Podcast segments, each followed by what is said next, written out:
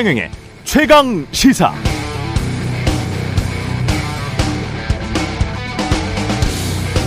네, 지금은 사라진 KBS 개그 콘서트라는 프로그램에 애정남이라는 코너가 있었습니다. 애정남.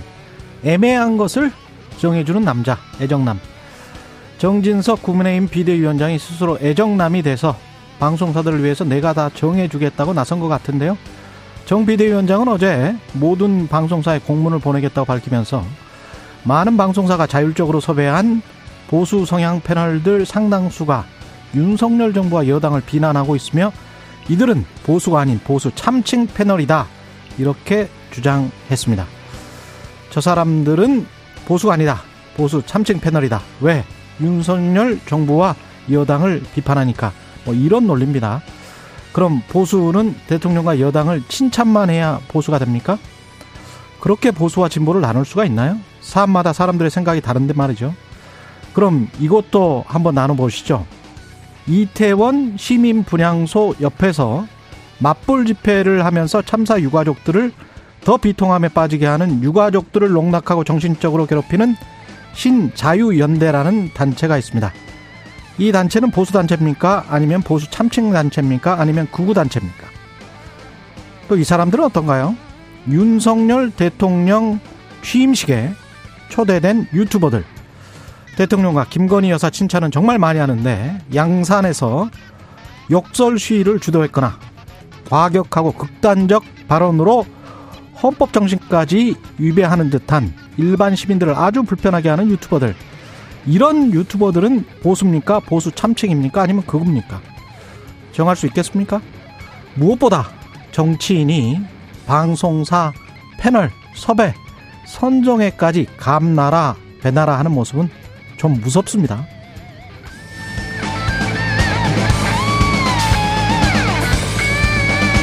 네, 안녕하십니까. 12월 23일 세상에 이익이 되는 방송 최경련의 최강시사 출발합니다. 저는 KBS 최경련 기자고요. 최경련의 최강시사 유튜브에 검색하시면 실시간 방송 보실 수 있습니다. 문자 참여는 짧은 문자 50원, 긴 문자 100원이 드는 샵 9730 또는 유튜브 무료 콩어플 많은 이용 부탁드리고요.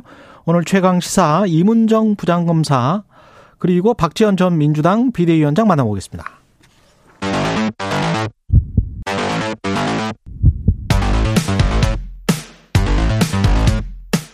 오늘 아침 가장 뜨거운 뉴스 뉴스 언박싱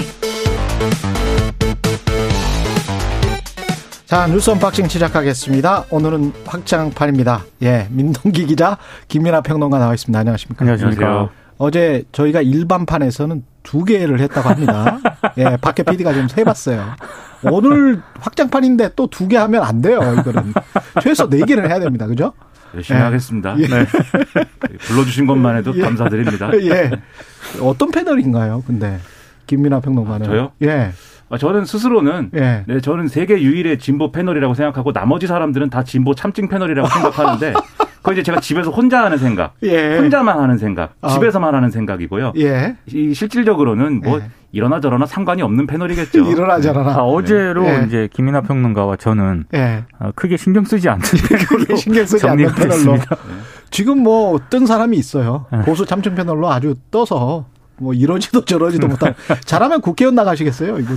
근데 이제 지금 계속 이제 그게 본인 본인을 겨냥한 것이다라고 이제 네. 말씀하시는 장성철 소장님이 있고 아이고 예. 그다음에 이제 비슷한 분류로 쭉 분류되는 분들이 또 있거든요. 그렇죠. 뭐 신인규 변호사, 예. 뭐 김재섭 저 국민의힘 당협위원장, 뭐 예. 기- 그다음에 이제 뭐 김용태 전 최고위원, 예. 그리고 이현주 전 의원, 뭐 이재호 전 의원, 뭐 등등등 있는데 상임 고문까지? 그렇습니다. 그러니까요. 네. 예. 그러니까 뭐 모르겠습니다. 이제 인터넷에서 이분들 막 가짜 보수다 욕하거든요. 아, 그걸. 반영해서 하는 것인지 모르겠는데 뭐 이따 그 뭐 이 확장판에 그렇죠. 여러 이야기를 좀 하나로 해봐야죠. 네, 얘기해 보죠.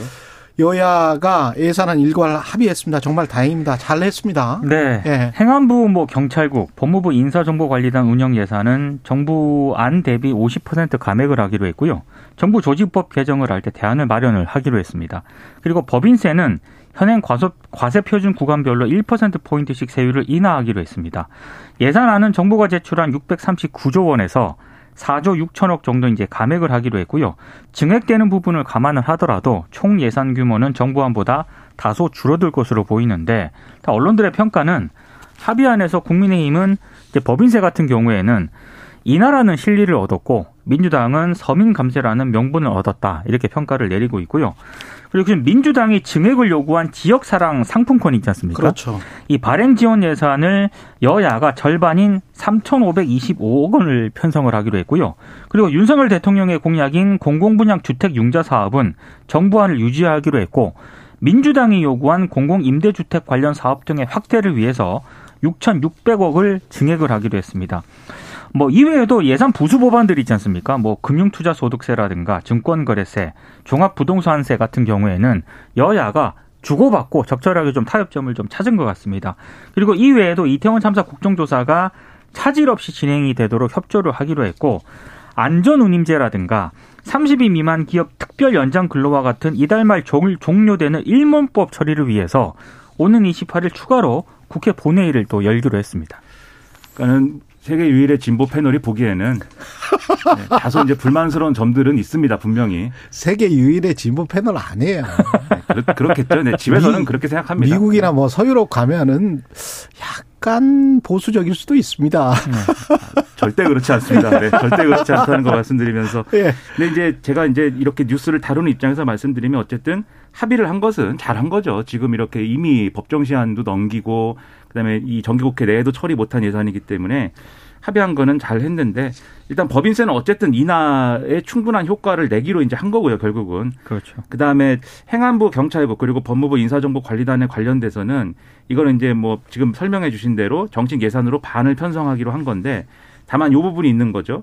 어, 이 두 기관에 대해서 정식으로 예산을 편성하지 말라고 하는 민주당의 주장은 이 법적 근거가 없는 지금 아, 시행령에 의존해 가지고 만든 조직이기 때문에 그게 문제다라고 지적한 거 아닙니까? 그럼 그 문제를 해결해야 되기 때문에 정보조직법을 개정할 때 이거 이, 이 우려를 반영하기로 한 거예요. 그러니까 지금 이거는 정보조직법을 개정하지 않고 시행령으로 설치한 게 문제다라고 하는 것이기 때문에 네. 그럼 정보조직법을 개정할 때 민주당 의견대로 하자 이렇게 한 것에 가깝기 때문에 어. 그게 이제 지켜질지를 앞으로 그럼 봐야 될 것이고 그다음에 일몰 법안에 대해서 합의한 것들도 사실 처, 정확히 얘기하면은 일몰 법안에는 이러저러한 것들이 있고 이걸 처리하기 위한 본회의를 개최한다 이렇게 합의를 한 건데 실제로 그러면은 이 안전운임제라든가 그다음에 이제 연장근로 관련한 근로기준법 개정안이라든가 이런 것들에 대해서 법안 자체에 대해서는 여야 입장 차가 상당하거든요. 이견이 굉장히 큰 상황이죠. 그렇죠. 음. 그래서 이것 실제로 그래서 이것도 처리되느냐는 지켜볼 필요는 있다. 이렇게 봐야 되겠죠. 이게 계속 물밑 협상을 하고 주호영 원내대표는 뭐 유명한 불자인데 뭐 시간 날 때마다 108배를 했다는데 그게 예. 뭐 조선일보가 슬쩍 이제 한 줄 언급을 했더라고요. 네. 협상이 난관에 부딪힐 때마다 의원회관 사무실에서 108배를 했다.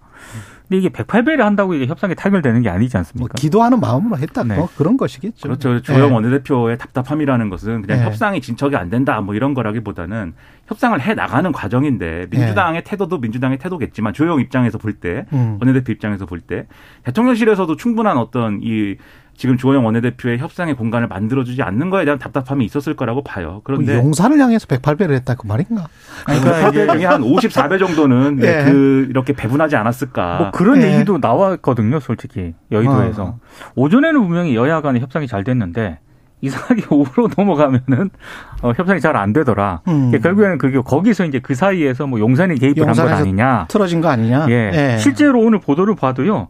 어, 지난 21일 용산 대통령실에서 또 윤석열 대통령, 대통령을 조영 원내대표하고 또 만났다라고 하고 음. 이외에도 이제 언론이 소통이라는 표현을 썼던데 주로 이제 야당과 협상을 하면서도 대통령실하고 소통을 했다. 예. 이렇게 이제 보도를 하고 있는데 그 얘기는 상당히 용산 대통령실에서 이 여야 이 예산안 협상과 관련해서 상당한 개입을 했다는 그런 얘기 아니겠습니까? 음. 예. 그래서 아마 조영 원내대표 입장에서는 협상력에 상당히 좀 운신의 폭이 제한이 됐던 건 분명한 것 같습니다. 근데 이제 그럼에도 불구하고 지금 이제 언론 보도를 보면 조영 원내대표도 그렇고 어, 대통령실을 설득을 한 거지 않습니까? 그렇죠. 그래서 지금 언론 보도 보면 대통령실도 만족스럽지는 않다라고 얘기를 하거든요. 네. 그러, 그런데 어쨌든 뭐 설득을 하고 합의를 이끌어냈으니까 사실 조영 원내대표가 잘한 거죠. 그렇죠. 그리고 잘된 협상이라는 거는 사실 항상 보면은 누구도 만족시키지 못하는 이 합의 내용이 사실은 협상의 어떤 조건으로만 보면 그게 잘된 협상인 경우가 맞습니다. 많거든요. 음. 그런 연장선에서 또 봐야 될 것 같습니다. 예. 그리고 검찰이 성남 FC 후원금 의혹 관련해서 이재명 더불어민주당 당대표를 소환하겠다. 출석 통보했습니다. 네, 소환 통보를 했고요. 이재명 대표 측에 28일 출석을 해서 조사를 받으라 이렇게 음. 통보한 것으로 알려졌습니다. 28일. 그렇습니다. 예. 아, 검찰은 이재명 대, 대표에게 특가법상 제3자 뇌물공여 혐의를 적용한 것으로 알려졌는데요. 이 사건은 이재명 대표가 성남시장으로 있을 때 2014년부터 2018년까지인데 성남FC가 당시 뭐 두산건설, 네이버, 농협, 분당 차병원 등 관내 6개 기업으로부터 후원금과 광고비 명목으로 160억을 받았다. 이런 의혹이 제기된 사건입니다. 검찰의 판단은 이 후원금을 받은 대가로 이재명 대표가 이들 기업의 민원 처리를 도왔다. 이제 이렇게 혐의를 두고 있는 거고요.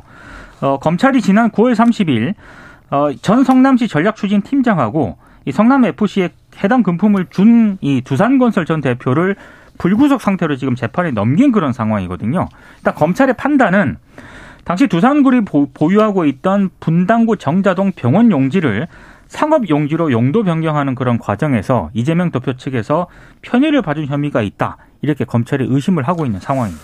그 이야기를 좀 더 진행하기 전에 이재명 당 대표가 어제 안동을 방문했는데 관련 발언을 바로 내놨습니다. 그래서 그 이야기를 좀 듣고 계속 이야기 나눠보겠습니다. 제 주변을 털고 있는 검찰 숫자가 60년 더하기 파견 검사에서 제가 보기에는 70년도 넘을 것 같습니다. 하루 이틀도 아니고 몇 년간 계속 털고 있습니다. 대장동 특검하자고 제가 대선 때부터 요구했더니 이상한 핑계 대면서 거부했습니다. 이렇게 조작하려고 특검 거부한 겁니까? 역사를 믿습니다, 여러분. 이재명을 죽인다고 해서 그 무능함과 불공정함이 감춰지지 않습니다, 여러분. 가장 불공정하고 가장 몰상식한 정권이 바로 윤석열 정권입니다, 여러분. 네, 크게 반발하는 모습인데요. 가장 몰상식한 정권이다. 그러니까 28일에는 음. 일단 소환에 응하기는 어려울 것 같습니다. 민주당 왜냐하면 입장은 그 소환일로 통보한 게 28일인데 이날은 이재명 대표가 광주에서요 예, 현장 최고위원회를 열기로 한 날이거든요. 네. 그러니까 일정상 28일에는 응할 수가 없다고 민주당이 일단 밝혔습니다. 일단 뭐 지금 이재명 대표는 이게 뭐 검찰의 조작이다 뭐 이렇게 주장하는데 이제 본인은 당사자기 때문에 예, 그렇게 주장할 수 있겠죠. 검찰이 지금 이 두고 있는 혐의의 내용을 한마디로 하면은 이런 얘기입니다. 제3자 뇌물죄잖아요. 그렇습니다. 예. 그러니까 이재명 대표가 정치적 이익을 위해서 이게 범행 동기라고 지금 검찰은 주장하는 거죠. 정치적 음. 이익을 위해서 그러니까 성남 FC와 관련된 것을 성공적으로 뭔가 해가지고 지역 주민들에게 어필을 하기 위해서 정치적 이익을 위해서 부정한 청탁을 받고 어 그다음에 기업의 현안을 해소해 줬느냐 요 연관관계 그러니까 대가성을 이제 파- 파악해 보겠다는 건데 이 제3자 뇌물죄의 핵심은 결국 부정한 청탁이 있었느냐예요. 그냥 뇌물죄의 경우에는 청탁이 없어도 대가성이 성립을 하고 업무 연관성이 성립을 하면은 이게 죄가 되는데 제3자 뇌물이라는 건 본인이 받지 않고 지금 성남 FC가 받았다라는 거지 않습니까? 돈 돈이든지 뭐 금품이든지 그렇죠. 뭐든지 예. 이익을 그렇다고 하면 부정한 청탁이 인정이 돼야 되는데 지난번에 두산건설 이 관련돼서 수사를 할 때 검찰은 그 부정한 청탁을 증명할 수 있는 공문이라든가 뭐 문서라든가 진술을 확보했다라고 주장하고 있는 거고 이재명 대표는 그건 그런 의미가 아니다. 이게 부정한 청탁이 될 수 없다라고 이제 하고 있는 그런 상황인 거예요.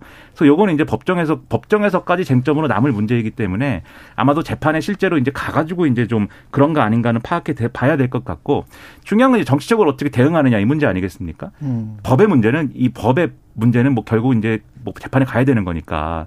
근데 이제 지금 일단은 어 검찰 입장에서는 28일에 이제 소환에 응하지 않는다라고 하면 두두 번 정도는 더 아마 소환을 요구할 것 같아요. 그 출석을 요구할 것인데 끝끝내 안- 만약에 민주당과 이재명 대표가 출석 안 하는 걸로 가닥을 잡는다고 하면은 체포동의안을 또 보내겠죠 아마. 그렇겠죠. 근데 그걸 국회에서 민주당이 가결시키기는 대단히 어려울 것입니다. 그 음. 가능성 거의 없을 것이고 그런 체포동의안 부결시킬 건데 그렇게 되면은 계속 이걸 가지고 이제 정치 쟁점화돼 가지고 이재명 대표가 왜 검찰 출석을 안 하며 민주당은 왜 방탄 정당을 하느냐 이 공격을 아마 국민의힘 쪽에서는 계속 하겠죠. 그런 구도로 가느냐 아니면은 28일에는 안 가더라도 검찰하고 조율을 해가지고 뭐 서면 조사 포함해가지고 조율을 한다고 하는데 조사에 응하는 걸로 하고 일단 그렇게 하고 방탄 정당이라는 이슈는 좀 밀어놓을 것이냐 요 갈림길에 지금 서 있는 거다라고 봐야 되겠습니다. 빨리 조사에 응할 수밖에 없을 것 같은데요. 왜냐하면은 지금 이게 성남 FC 의혹뿐만이 아니고 그렇습니다. 대장동 의혹은 또 중앙지검 쪽에서 하는 것 같고 네. 그다음에 수원에서는 변호사비 대납 관련해서 또 하는 하고 거잖아요. 있죠.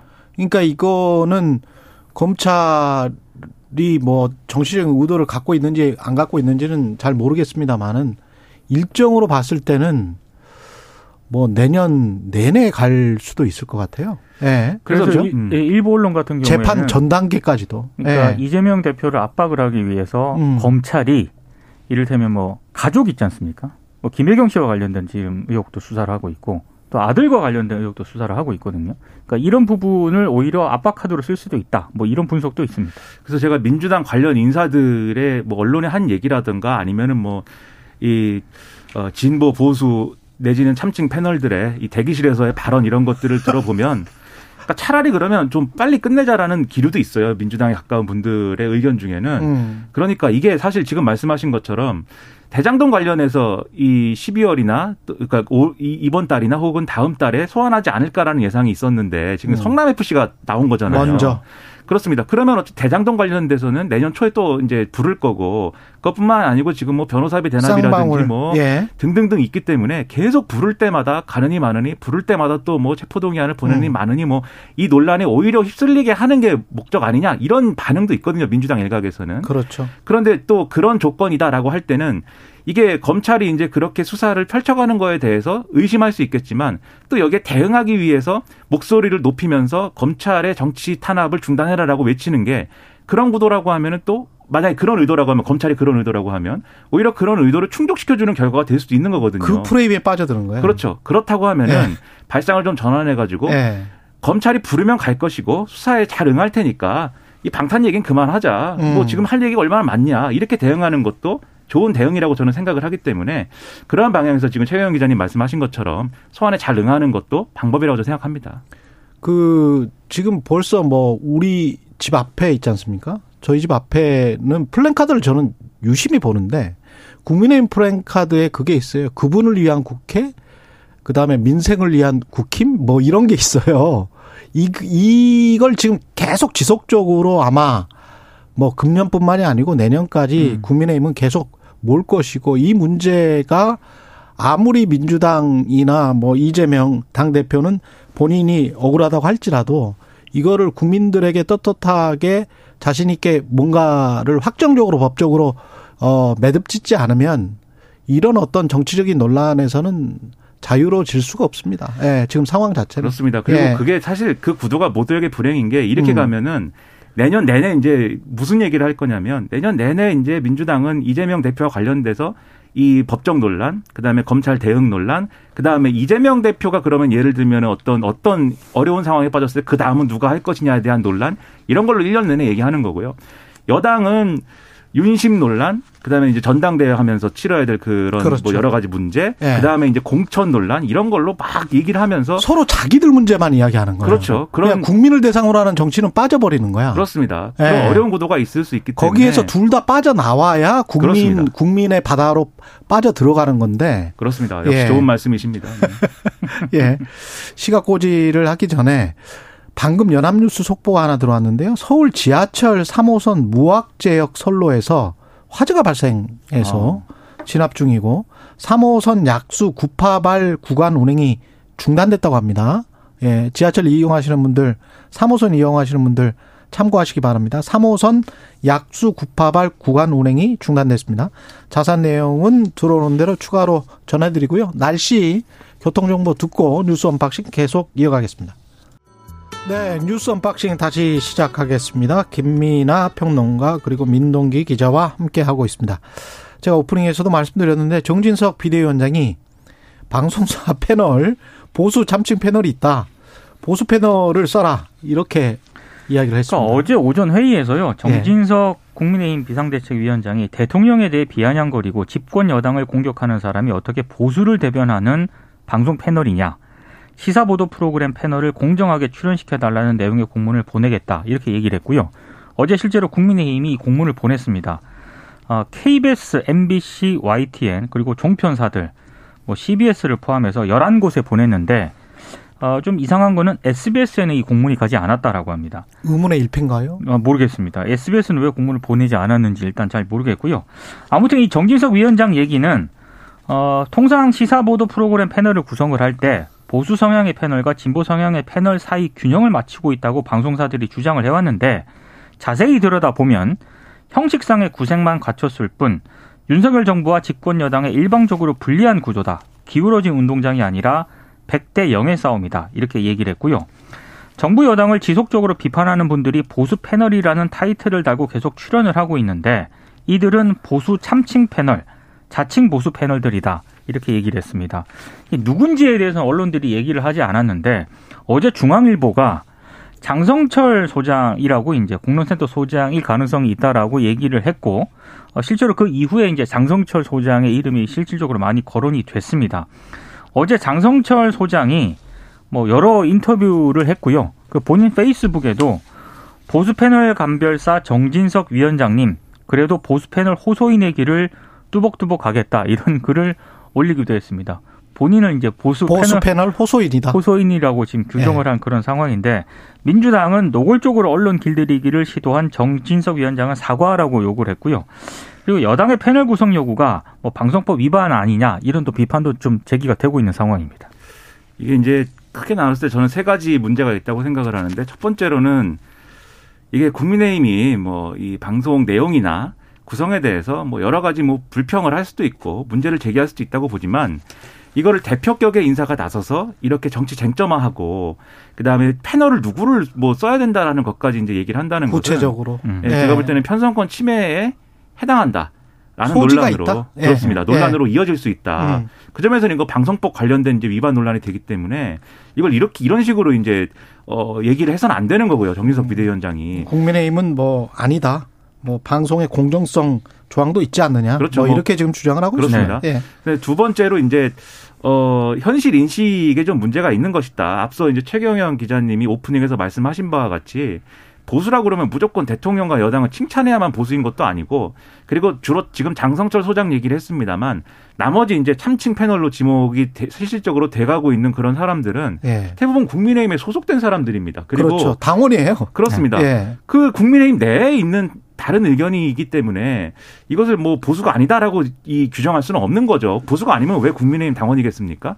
그리고 세 번째로 이제 지금 어쨌든 대표격의 인물이지 않습니까? 비상대책위원회는 대표자잖아요. 근데 지금 이 이런 편향된 어떤 구성의 단적인 예로 당원 투표 100%에 관한 그러한 의견 분포를 지금 얘기를 하고 있어요. 그러니까 당원 투표 100%로 룰을 변경한 거에 대해서 비판적인 패널만 나온다. 이게 단적인 예다 이렇게 주장한 건데 당원 투표 100%에 관해서는 당권 주자끼리 지금 이해관계가 갈리는 거고 그 당권 주자들이 의견이 다른 거지 않습니까? 그래서 유승민 전 의원 같은 경우에 계속 방송에 연속된 인터뷰를 통해서 이걸 비판하고 있는 거잖아요. 그런 상황에 이 문제를 볼 때 이것은 편향된 패널이다라고 당대표가 지금 주장을 한 거예요. 이거는 특정한 당권 구도를 이제 만들고 있는 것이고 유승민 전 의원 등에게는 일종의 이제 불이익을 주는 그러한 뭐 처사 아니겠습니까? 그렇게 따지면 그럼 이게 당내에서 볼 때도 정진석 비대위원장이 정치적으로 문제가 있는 행보를 지금 하고 있는 거죠. 그래서 문제라고 생각합니다. 예. 이게 지금 유시민 작가가 그 민들레라는 매체에 조금 박해는 왜 이럴까? 왜 그럴까? 뭐 1편, 2편을 썼잖아요. 네. 거기에서 나는 언론사의 90%가 친윤석열인 상황에서 조금 박해가 그래도 되느냐? 이걸 물은 것이다. 이게 지금 핵심이에요. 예? 근데 이제 유시민 작가의 이 물음과 정진석 비대위원장의 뭐 일종의 물음 또는 어떻게 보면 상당히 좀 무서움으로 비춰지는 거는 유시민은 정치인이 아니고 지금은 이제 완전히 작가잖아요. 그리고 야인인데 지금 정진석 비대위원장 집권 여당의 대표. 격이잖아요. 그래서 이 사람의 발언의 무게와 전혀 달라요. 이 비평가가 그냥 비평을 하는 거하고 아 우리 진영에 좀 불리한 것 같아. 이렇게는 말씀하신 대로 누구나 말할 수 있어요. 예, 누구나 방송 비평을 할 수 있고 누구나 그렇게 말할 수 있다라고 보는데 그걸 최근에 또 그리고 과기 정통인가요? 방송이 소속의 국회의원들도 그런 말들을 많이 하잖아요. 그거는 집권여당의 국회의원들도 그렇고 야당의 국회의원들도 그렇고 민주당의 국회의원들이 집권여당일 때 그런 이야기 많이 했지 않습니까? 네. 그 무슨 저 언론사들 불공평하다고 불공정하다고 기울어지는 예. 논란이다. 거기 관련해서 언론사들이 좋은 소리 한 적이 없거든요. 왜냐하면 집권 여당이 되면 그게 그 무게가 완전히 다릅니다. 그거는 압박이나 어 이렇게 되면 나중에 어떻게 방송사들을 하는 거 아닌가 이렇게 지금 비춰줄 수밖에 없고 너무나 구체적으로 지금 이야기를 하잖아요. 패널 선정에 관해서 그러면 PD를 하셔야죠, 그냥. 그러니까 예, 방송사 뉴스라든가 프로그램에 예. 대해서 국민의힘 의원들이 지속적으로 불만을 좀 많이 표출을 해왔고 또 음. 지금 대통령실하고 일부 언론사들 같은 경우에는 직접적으로 갈등 관계에 있는 상황 아니겠습니까? 그렇죠. 예, 그 이런 상황에서 어, 여당의 대표격인 정진석 비대위원장이 아주 구체적으로 얘기를 했기 때문에 이게 하나의 사건이 아니라 일종의 이제 연장선으로 해석이 될 수밖에 없는 거죠. 음. 그런 논란이 있다 보니까 어제 국민의힘이 보낸 공문을 보면은 굉장히 조심스럽고 공손한 문체로 이제 쓰여 있습니다. 근데 이제 이런 논란을 의식해서 아마 그렇게 한 것일 텐데 다만 그 실 내용은 결국 우리가 추천도 할 수 있으니 패널을 이 사람으로 해달라고 추천도 할 수 있으니 좀 반영을 해달라 뭐 이런 내용이에요. 그러니까 이 지금 말씀하신 그런 부분으로 보면 이제 좀 부당한 것이고 그리고 진보 보수 구도가 아니라 여당 야당 구도로 해달라 이런 요구도 들어있거든요. 근데 이건 제가 볼 땐 기술적으로 좀 어려울 수 있는 게 예를 들면 이 여당 야당 구도로 해달라는 게 국민의힘 대표 패널 그다음에 더불어민주당 대표 패널 이렇게 구성해 달라는 거잖아요. 그러면은 정의당 대표 패널도 하나 있어야 될 것이고 기본소득당 대표 패널도 하나 있어야 됩니다. 그리고 그렇죠. 혹시 국민의힘 대표 패널이라고 나왔는데 비윤이면 안 되는 거지 않습니까? 지금 이 구도대로 하면은 친윤 패널 있어야 되고 비윤 패널 있어야 되고 민주당에도 친명 패널 있어야 되고 비명 패널 있어야 되고 그럼 민주당은 이렇게 주장하면 어떻게 할 거예요? 국회 구성대로 하자. 우리가 과반이 넘었고 한 180석 가까이 되니까 우리가 한 3 나오고 당신들은 한 2만 나와라. 그냥 방송사에서 네. 자율추가를 알아서 하도록 좀 그러니까 그런 그런 여야 구도로 하라고 그러면 여기 한 30명 앉혀놔도 모자랄 수 있습니다. 음. 그러니까 그런 것보다는 예를 들면 차라리 사안에 대해서 그런 찬반 인터뷰를 좀 더 많이 해줬으면 좋겠다랄지 그렇죠. 그런 의견을 줄 수는 있는 거 아닙니까? 예. 그래서 그런 정도의 수위로 해야지 이렇게 패널에 사람을 가지고 얘기를 하면 거기다 국회 쪽 이슈만 보는 게 아니고 KBS 같은 경우는 특히 그 정부 쪽의 인사들 장관들이 굉장히 그렇죠. 많이 나오거든요. 네. 대표적으로 많이 나오는데 그거는 누가 봐도 집권 여당 쪽의 목소리를 대변 한다고 할 수밖에 없는 거 아닙니까? 그렇죠. 정부 쪽의 장관이랄지 차관이랄지 그런 것들을 개수랄지 뭐 시간이랄지 이런 것들을 보고 따져 본다면 과연 이게 불공정하다라고 말할 수 있을까요? 지금 비대위 정진석 네. 비대위의 네. 비대위원들도 많이 나왔습니다, 사실. 뭐 그렇죠. 이뭐 네. 김행 비대위원, 그다음에 최정혁 비대위원, 김병민 음. 비대위원 많이 방송 나오니까 좀 그런 것들도 한번 생각을 해 보셨으면 좋겠습니다. 방송인들 입장에서는 방송을 위해서 좀 더 그런 매력적으로 이야기를 하고 자신들을 어필할 수 있게 정치인들이 그렇게 노력을 해야 돼요. 그렇죠. 예. 네. 그런 점도 지적을 해드리고요. 이준석 전 국민의힘 대표가 몸을 풀고 있습니다. 예. 그러니까 어제 고려대학교에서 이제 초청 강연을 가졌는데요. 어, 강연을 가진 뒤에 기자들과 만나가지고 이런저런 좀 얘기를 했습니다. 어, 지금 뭐 전당대회 앞두고 나오는 이른바 그 김기현 의원하고 장지현 의원의 연대, 김장연대와 관련해서 새우 두 마리가 모여도 새우다. 절대 고래가 되지는 않는다. 이렇게 얘기를 했고요. 어, 그리고 유승민 전 의원이 전당대회에 출마할 것인가 이 질문에 대해서는 할 거라고 본다라고 얘기를 했고 다만 유승민 전 의원을 지원할지 여부에 대해서는 전혀 생각해 본 적이 없다. 전혀 고민한 게 없다. 이렇게 얘기를 했습니다. 아, 국민의힘 지도부가 당원 투표 100%로 당대표 경선 룰을 개정하고 있는 것에 대해서는 어떻게 입시 제도가 바뀌어도 들어갈 학생은 들어간다고 생각을 하지만 맨날 임박해서 당원 당규 받고 되는 게 정당 안정성을 상당히 해칠 수 있다. 아마 해보면 논리적 모순이 생길 것이다. 이렇게도 얘기를 했습니다. 그러면서요. 지난 전당대회에서 예비 경선 컷오프를 50대 50으로 했고 본선에서 70대 30으로 최종 투표를 했는데 이번에는 컷오프도 그럼 당원 100%로 할 것인가? 그런 논리적으로 하면 컷오프 거기서 선거가 끝나는 건데 왜 본투표를 하고 결선 투표를 하느냐 또 이렇게 얘기를 하기도 했습니다. 일단 이준석 전 대표의 뭐 몸풀기다 이렇게 말씀도 하셨지만 몸 푸는 과정이 어쨌든 법적 문제라든가 이런 거 해소가 돼야 되겠죠. 그렇죠. 그래야 이제 몸푼 결과로 무슨 운동을 할 것인지가 이제 나올 것이고 그 문제가 해소가 안 되면 운동을 못 하겠죠, 아마.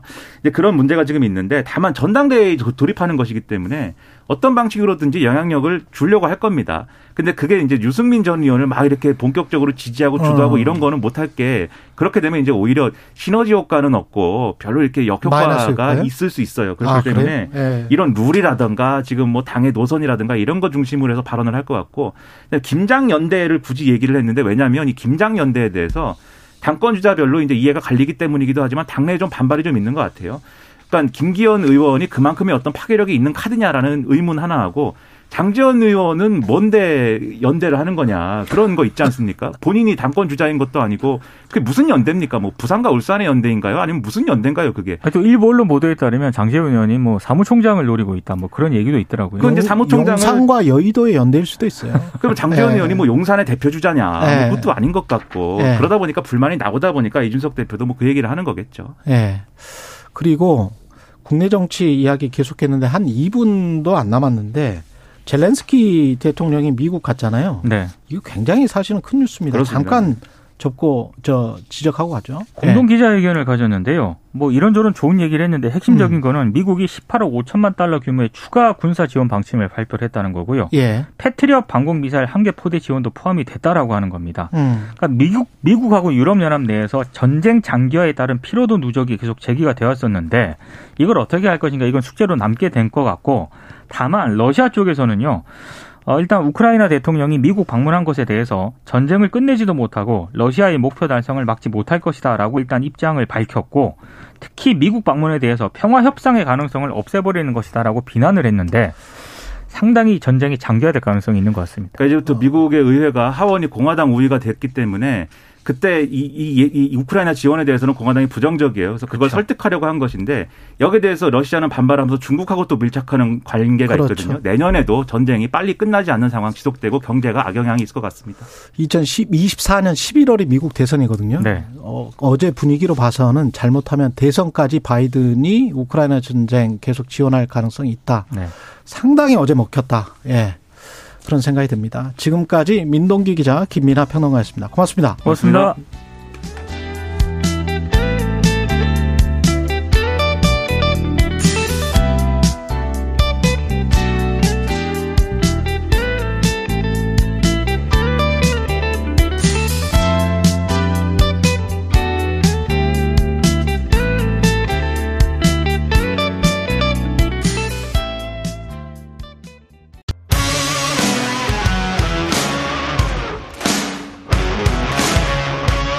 오늘 하루 이슈의 중심 최경영의 최강 시사.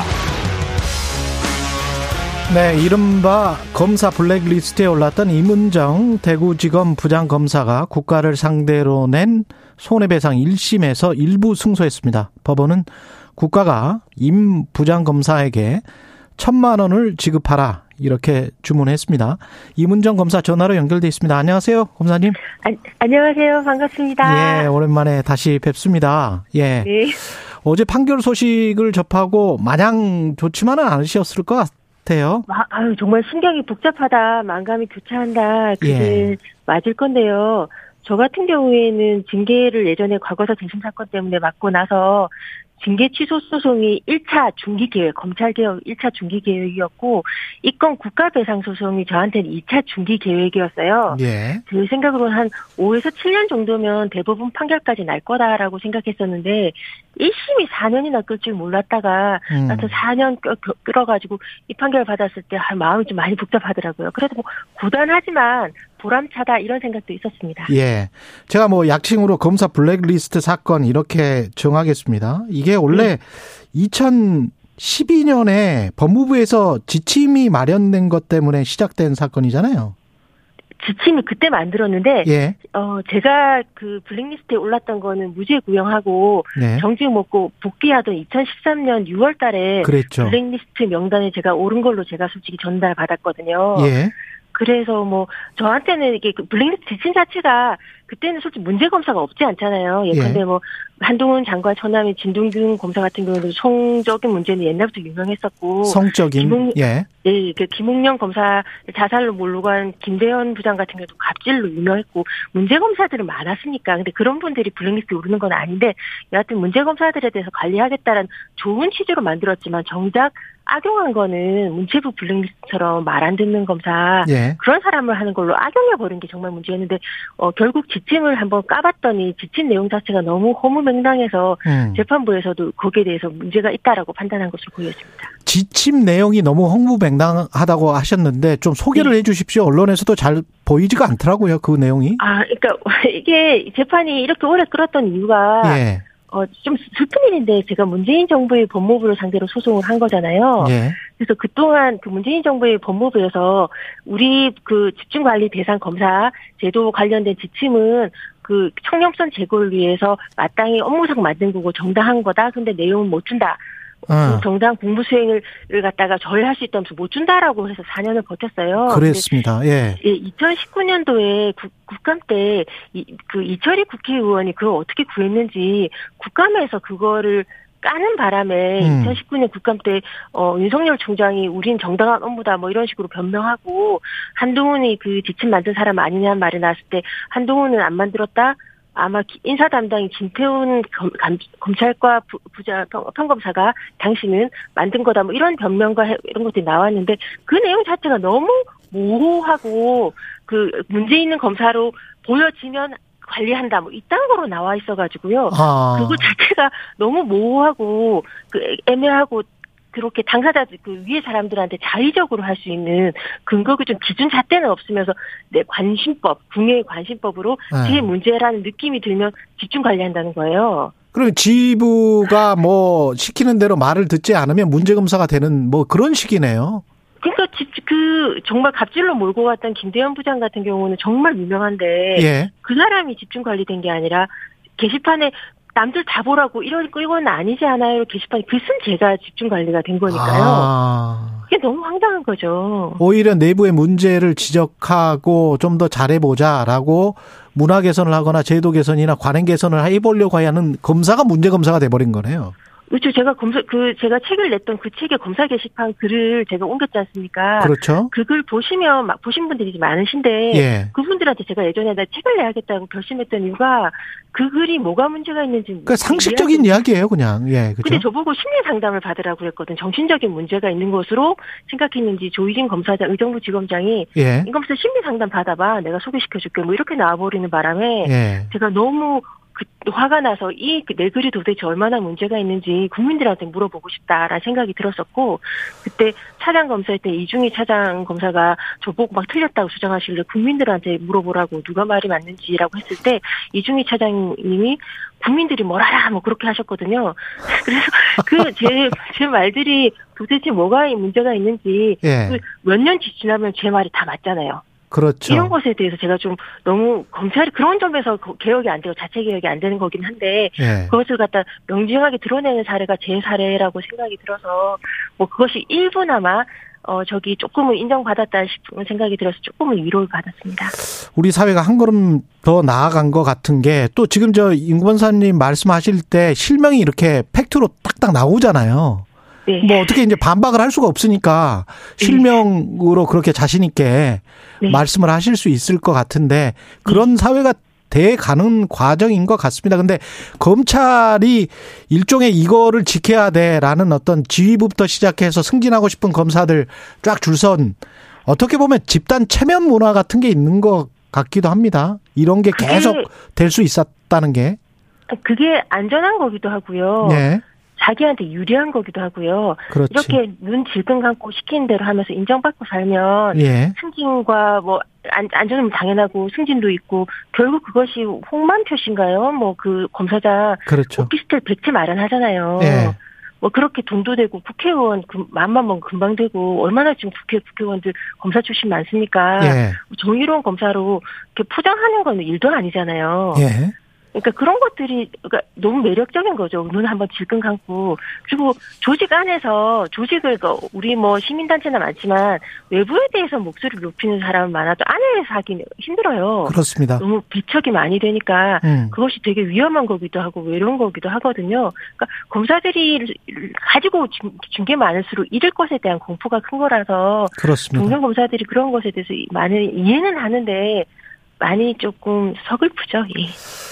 그리고 그 정부의 조직적 지속적으로 부당한 간섭이 있었다 이렇게 재판부가 지적을 했어요. 임검사님에 대해서 이렇게 부당하게 간섭을 했다. 구체적으로 어떤 부당한 간섭인지 말씀을 사례를 좀 이야기를 해주십시오.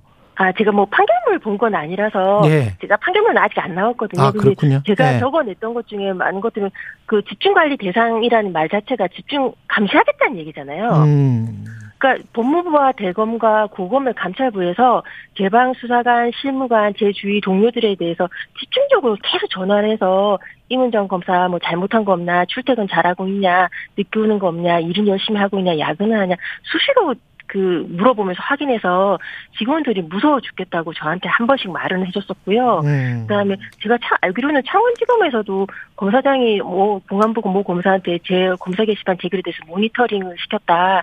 그러다가 어 댓글 같은 거한번단거 갖다가 보고를 놓쳤다가 깨졌다. 그 검사 고민하다가 그 여러 여러 이유 중에 하나로 사표를 썼을 때 그 이유도 있었다. 뭐 이런 얘기를 제가 들었었고요. 네, 정치적으로 계속 괴롭히는 거네요. 어, 그, 제 동료들이 무서워하는 걸 보는 게, 예. 결국 그 검, 그런 동료들이 돌아서거든요. 그 뒷모습을 보는 게 너무 고통스러워요. 아. 그 그래도 옆에 있어줬던 동료들이 아무래도 이 친구랑 계속 옆에 있으면 내가 불이익을 무서우니까. 받겠다. 그리고 결국은 너 이문정이랑 친하다며 이 질문을 받게 되면요. 아. 안 친하다고 하고 결국은 내가 안 친하고 이문정한테 연락하지 않았다는 것을 증명하기 위해서 더 조력자 색출 소동에 앞장서는 걸 제가 봤거든요. 어, 일제 시대네 이건. 아, 그러니까 그래서 내 검사 내 게시판 아, 내부망에 어, 어떤 고마운 수사관이 그거 갖다 저를 위로하기 위한 풍자 소설을 썼는데 음. 제가 유관순 열사의 사촌 동생인 정은임으로 해서 그런 사태에 대해서 풍자 소설을 쓰기도 했었어요. 제가 그것도 역시 자료를 냈었는데요. 그게 현실이니까요. 아, 내부 고발자들은 다 그렇게 삽니다. 네. 이번 소송 과정에서 법무부는 제대로 뭐 관련 문건들을 냈습니까? 관- 감찰 관련 문건도 제출 안 했던 것 같은데요. 아유, 그니까, 그, 저 때문에 잘렸다가, 적격 심사로 잘렸다가 돌아온 박병규 검사도 그런 말을 했었는데, 예. 그, 그, 검, 윤석열 검찰총장 특활비 소송에서도 법무부에서 자료, 그러니까 대검인가요? 자료 없다고 1심에서 우기다가 2심에서 좀 나오고 하지 않습니까? 그랬죠. 허위 공무서로 보여지는 것들이 많이 오갔는데, 음.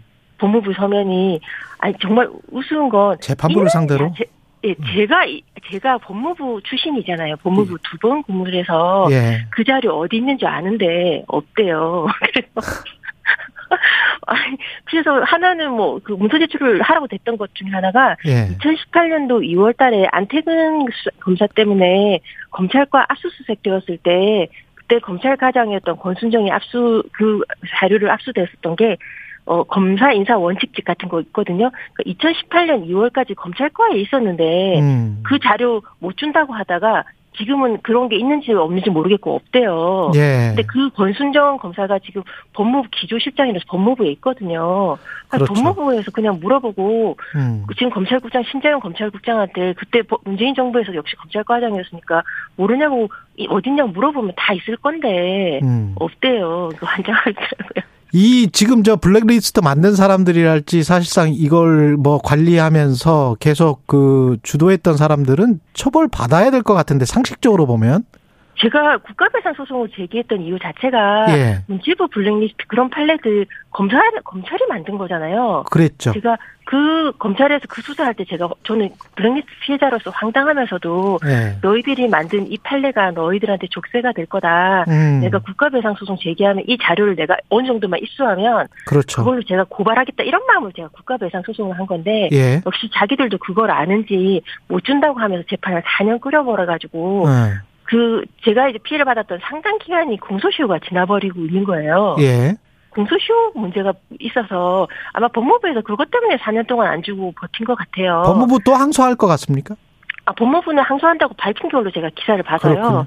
어, 뭐, 좀 다행이다 생각하고 저는 어차피 이거 대법원까지 간다고 소 제기할 때부터 각오하고 있던 거라 예. 뭐 같이 하면서 이제 무엇이 사실인지에 대해서 국민들 앞에서 공개적으로 한번 다퉈보는 거면 음. 역사에도 의미 있 게 남지 않을까 싶어서요. 그뭐 감사하고 있습니다. 예, 그리고 뭐 인권상 특별상도 받으셨지만 책 네. 계속 가보겠습니다. 인쇄 1억 2천 1억 천만 원을 예. 사랑의 열매 기부하셨네요.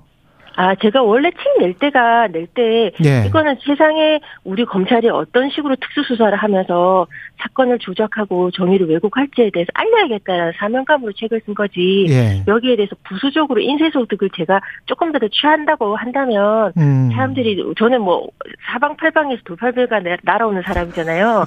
저거 돈 벌려고 저런다라고 할 거기 때문에 책 낸다고 할 때 신고할 때부터 이거는 호루라기 재단 등에 기부하겠다라고 음. 신고서를 아예 그 못 박아서 냈었어요. 그러니까 전액을 예, 그래서 저는 사람들한테 이것으로 인하여 응원과 마음은 받지만 인생은 필요한 곳으로 간다는 통로가 되었다고 생각을 하고 이 그렇군요. 책을 봐주시고 응원해주신 분들 그리고 이런 거 그 기부에 도움을 주신 분들한테 감사하다는 말을 이 프로 제가 책내보다 처음 나온 프로가 이 프로니까 꼭 하고 싶었거든요. 감사합니다. 저희가 감사합니다. 1억 천만 원이 사실은 작은 돈은 아닌데요. 조금 더 할 거예요. 책 인쇄에 조금 더 받았거든요. 조금 더 할 거예요. 예. 사회에 소금이 계속 대주시기 바라고요. 예, 고맙습니다. 그리고 올해 한국 기독교 교회 예, 네. 예. 오, 이것도 하나 소개해 드릴게요. 올해 한국 기독교 교회 협의회 인권상 특별상도 받으셨고요. 이것도 축하드리고요. 감사합니다. 예. 지금까지 이문정 대구지검 부장검사였습니다. 고맙습니다. 고맙습니다. 예. 오늘 하루 이슈의 중심. 당신의 아침을 책임지는 직격 인터뷰. 여러분은 지금 KBS 일라디오 최경영의 최강 시사와 함께하고 계십니다. 네, 이재명 리더십이 보이지 않는다. 예, 특히 박지원 전 비대위원장이 민주당의 애정어린 비판을 하고 있는 것 같습니다. 지금 어제 성남 FC 후원금 의혹으로 이재명 당 대표는 검찰 소환 통보를 받았는데요. 관련해서 박지원 전 비대위원장 전화 연결돼 있습니다. 안녕하세요. 네, 안녕하세요. 이- 박지원입니다. 오랜만에 또 전화 연결됐네요. 아, 네, 반갑습니다. 예. 오랜만입니다. 예. 어제 이제 검찰 소환 통보를 받았는데 그 정해진 수순이겠죠. 검찰 입장에서 봤을 때는. 그렇죠. 네. 예. 어떻게 대응해야 된다고 보세요? 어, 사실 이제 말- 방금 말씀하신 것처럼 정해진 수순이었다라고 생각을 하고요. 예. 검찰은 나올 때까지 끝까지 털겠다라는 것 같더라고요. 근데 그런데 계속 대장동 털다가 예. 갑자기 성남 FC 건으로 불렀다는 건좀 음. 이상하더라고요. 이제 대장동 소설이 안 팔리니까 예. 월드컵 분위기에 편승하나, 뭐왜 갑자기 성남 FC로 주제를 바꿨나 이런 생각도 하긴 했습니다. 예. 차례로 뭐 잘 안 파지면 그쪽 계속 파고 있다가 일단 좀, 어, 뭐랄까요. 법리적으로 좀 이렇게 가능한 것부터 기소를 하고 그 다음에 또 뭐 법리적으로 가능한 어떤 요건이 갖춰지면 또 기소를 하고 이런 생각이지 않을까요? 어떻게 보십니까? 검찰의 의도는 어떻게 보세요? 어, 사실 저는 이재명 대표한테 뭐 털어도 문제가 나올 가능성은 없다고 보고 있고요. 아, 그래요? 예. 네, 뭐 워낙 많이 전부터 이 검찰 음. 수사를 받으셨던 분인데, 예. 네 본인 관리는 저는 철저히 하셨다고 생각을 합니다. 근데 예. 이제 검찰에서는 어떻게든 죄가 있다라고 보고 어. 털 때까지 털어보자. 이제 계속 아. 흠집 내기를 하고 있는 중이라고 이제 생각이 들어서요. 예. 그건 정치적으로는 네, 어떻게 해야 됩니까? 소환에 응해야 됩니까? 어떻게 해야 되나요?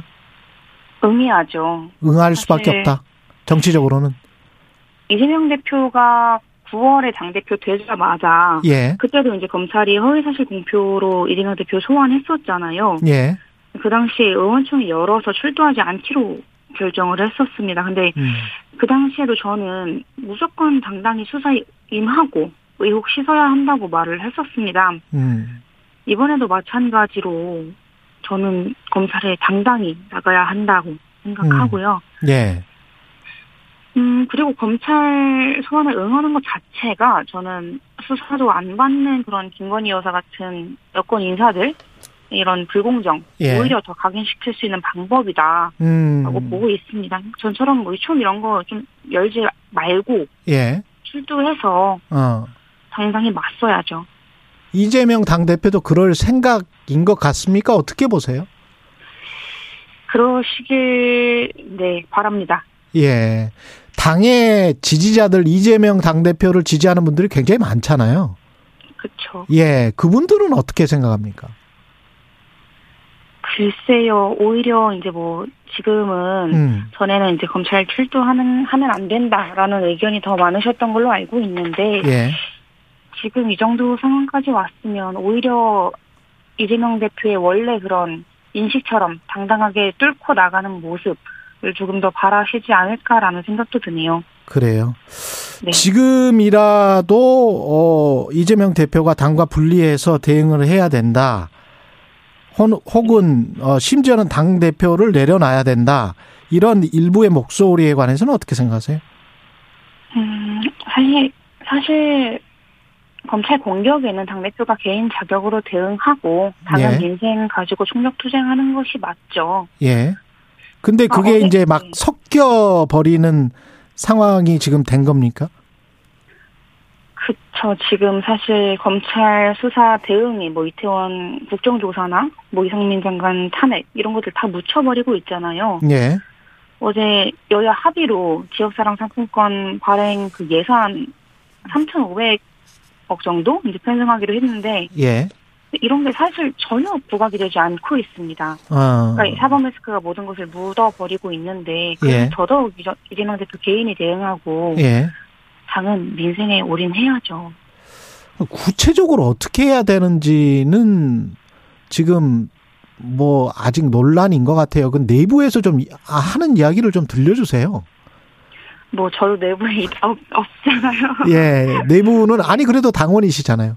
네, 근데 예. 당내에서 이제 서서히 이재명 대표 내려오라는 목소리는 계속 있는 것 같던데 음, 근데 그건 좀 치사하다는 생각도 듭니다. 그건 또 치사한 것 같다. 지금 내려오라고 하는 거는 네, 여태 예. 사실 가만히 있다가 예. 검찰이 측근 소환하고 하니까 이재명 대표 내려와라 기세 올리고 있잖아요. 예, 그러니까 정작 애정 어린 비판이 필요할 때는 음, 가만히 계시다가 어, 정작 당이 힘을 모아야 할 때는 오히려 분열에 앞장서고 계신 분들이 어, 있어서 오히려 지금은 저는 일치 단결해서 예당 탄압을 맞서고 민생 투쟁해야죠. 아, 지금은 오히려 이재명 당대표 중심으로 일치 단결하고 민생 투쟁해야 된다. 뭐 이런 말씀이세요? 그렇습니다. 아, 근데 이제 민주당이 자꾸 수렁 속으로 빠져들 가능성이 높다. 뭐, 언론이나 정치평론가들은 그런 이야기를 하잖아요. 검찰의 저 공세는 멈추지는 않을 것 같다. 그러면 총선은, 어, 윤석열 대통령의 지지율도 낮기는 하지만, 그렇다고 뭐 민주당의 지지율이 반사 이익을 얻어서 확 올라간 것도 아니거든요. 그렇습니다. 예, 그러면 뭔가 돌파구가 있어야 되지 않을까? 그런 거는 내부에서도 목소리가 나오지 않습니까? 어, 제가 그동안 봐왔던 이재명 대표의 모습을 음. 아직 이재명 대표가 보여주지 않고 계시다고 생각을 해요. 네, 그렇게 호락호락 하신 분은 아니라고 이제 그동안 생각을 해왔었고요. 예, 음, 뭐, 방법이야 저는 사실 이재명 대표는 늘 계속해서 민생을 얘기를 해왔었지만, 예, 뭐 이제 최고위원들 같은 경우는 계속해서 다른 이야기들을 하면서 당이 이제 개개인이 다른 이슈로 싸우는 모습을 보였잖아요. 예, 이 부분부터 정말 민생에 총력하겠다 얘기를 해야 되고 뭐 성담동 술자리권에 뭐 목매는 일이나 음, 뭐 김건희 여사 조명 문제 뭐 이런 문제로 싸우는 게 아니라 음, 정말 민생으로 싸워야지 이런 것부터 이제 통제를 하는 게 사실 이재명 대표의 리더십을 보여줄 수 있는 일이 되지 않을까요? 예. 그, 이재명 대표가 봐왔던 모습을 지금 보여주지 못하고 있다. 이거는 어떤 모습을 보여줬으면 좋겠다라는 이야기일까요? 이재명 대표 하면 예, 저는 국민들께서 많이 가지고 계신 이미지가 음, 어, 당당하게 뚫고 나가는 모습 음, 돌파력? 꿋꿋하게 네 예. 돌파력이죠. 근데 지금은 그 돌파력이 사실 보이지 않잖아요. 예, 근데 내년이 오기 전에 올해 좀 그런 모습을 보여주셔야 되지 않나. 예, 결국 그렇게 하는 것이 민주당을 위한 것이고 어, 또 민주당이 잘 돼야 나라가 잘 될 수 있는 거잖아요. 예. 그런 모습을 좀 보여주셨으면 하는 바람이죠. 예. 그리고 유시민 작가가 조금 박해는 왜 그럴까 민들레라는 매체 원, 투를 공개를 했는데 쓰리도 쓸 수 있다 뭐 이렇게 돼 있더라고요. 혹시 그 전문을 다 보셨어요? 아, 네 주변에서 아, 보내주셔가지고 예. 봤는데요. 간단히 말하면 그냥 제가 조중동 같은 언론에 놀아난다 이런 이야기잖아요. 어 그렇게 예. 그 요지는 뭐 그런 것 같습니다. 네, 예. 뭐 사실과도 다르고 본말도 음. 맞지 않아서 예. 네, 크게 긴 말을 할 건 없는 것 같은데 뭐 시민 작가가 예. 좀 아쉬운 게 예. 우리나라 정치의 좀 가장 큰 병폐죠. 적대적 공존 이런 시스템에 좀 노예가 되시는 게 아닌가라는 생각도 했습니다. 적대적 공존 시스템의 노예가 되신 게 아닌가? 예. 네. 그, 저, 조금 밖에 2를 제가 이렇게 지금 보고 있는데요. 네. 조금 밖에 원해서 박지원 씨를 함께 다루었던 것이다. 나는 언론사의 90%가 친윤석열인 상황에서 그래도 되느냐고 물었다. 기자들은 그 질문을 못 본 척했고 조금 밖에는 대답하지 않았다. 그러니까 핵심은 이건 것 같아요. 그러니까 언론사의 90%가 친윤석열인 상황에서 어 왜 친윤석열인 언론사들에게 좋은 말만 해서 이용당하느냐 뭐 이런 것 같은데요. 그죠? 네, 뭐 그런 걸로 이제 저도 예. 어느 정도 받아들였는데 음. 그러니까 제가 하는 말이 뭐 친윤 언론이 받았는지 안 받았는지가 아니라 예. 제가 하는 말이 이제 옳고 그른지를 비판해 주시는 게 더 좋을 거라고 보고요. 아, 하는 말에 네. 옳고 그름을 비판해 달라. 결과를. 보지 말고. 네. 예. 그리고 이제 유 작가님도 예. 좀 뒤로 한 걸음 물러나셔서 우리 네. 청년들이 좀 새로운 정치 할 수 있도록 지원해 주는 일을 하셨으면 좋겠습니다. 음. 민주당을 위해서 애정어린 비판을 지금 하고 있다고 생각을 하시잖아요. 네. 애증도 있- 애증이 있습니까? 애증 아니고 애정인데요. 애, 애, 애증은 아니고 애정이다. 민주당은 왜 그 그렇게 그 비판을 하시면서도 그 좋아하십니까 그러면? 저 잘 모르겠어요. 예. 근데 아직 민주당 안에 바꿀 힘이 음. 당장은 없어서 그렇지 좋은 분이 많이 계세요. 그래서 포기하지 못하겠더라고요. 예. 뭐 주변에서 뭐 우스갯소리인지 뭐 새로운 당 창당하자 뭐 지금처럼 창당하기 좋은 조건 없다 막 이렇게 꼬시는 분들도 있는데 저는 네 여전히 민주당에 있을 거고 예. 쫓아내지 않으시는 이상 민주당원이죠. 일부 어. 그 국민 아그 뭐지 민주당 청원에서 이제 저를 출당시키겠다는 서명 운동도 올라오고 있다고 하던데 아, 그래요? 예. 예 2만 명은 안 됐다고 하더라고요. 예. 쫓아내 쫓아내 당하지 않는 이상 예. 민주당에서 계속 이제 쇄신 재립권 위해서 노력해야죠. 그리고 앞으로 개인적으로는 무슨 책도 내셨어요? 책이요. 오늘 예. 밤새 제가 수정하고 일주일 내내 밤을 새서 예. 오늘 중에 인쇄소에 넘길 예정입니다. 꼭 그렇군요. 읽어주세요. 다음 예. 주부터 온라인에서 예약 판매 시작될 예정입니다. 그리고 최근에 윤석열 대통령이 청년들과 이제 간담회를 가졌단 말이죠. 그거 혹시 네. 보셨습니까? 뭐 그냥 기사만 봤고요. 예. 간담회에서 이제 무슨 말 했는지는 자세히 보진 못했습니다. 근데 음. 그것 때문에 지지율이 올랐다라는 내용도 있더라고요. 예. 근데 뭐 자기 편만 모았던 반대편만 모았던 아예 안 하는 것보다는 낫겠죠. 예. 네, 저는 윤석열 대통령 국정 운영 좀 잘했으면 좋겠습니다. 예. 나라와 국민을 위해서 예. 이제 윤석열 대통령이 잘해야 민주당도 더 잘할 것이고. 상대적이니까요. 그렇습니다. 네, 그럼요. 예, 예, 알겠습니다. 서로 간에 이제 똥벌 차면 안 되죠. 예. 네, 가십으로 경쟁할 게 아니라 예. 정책 가지고 경쟁해야죠. 예, 알겠습니다. 여기까지 듣겠습니다. 예, 지금까지 민주당 박지연 전 비대위원장이었습니다. 고맙습니다. 감사합니다. 예. KBS 일라디오 최경영의 최강사 2부는 여기까지고요. 잠시 후 3부에서는 뉴스는 쉽니다. 그리고 이신화 북한 인권 국제협력대사 만나보겠습니다.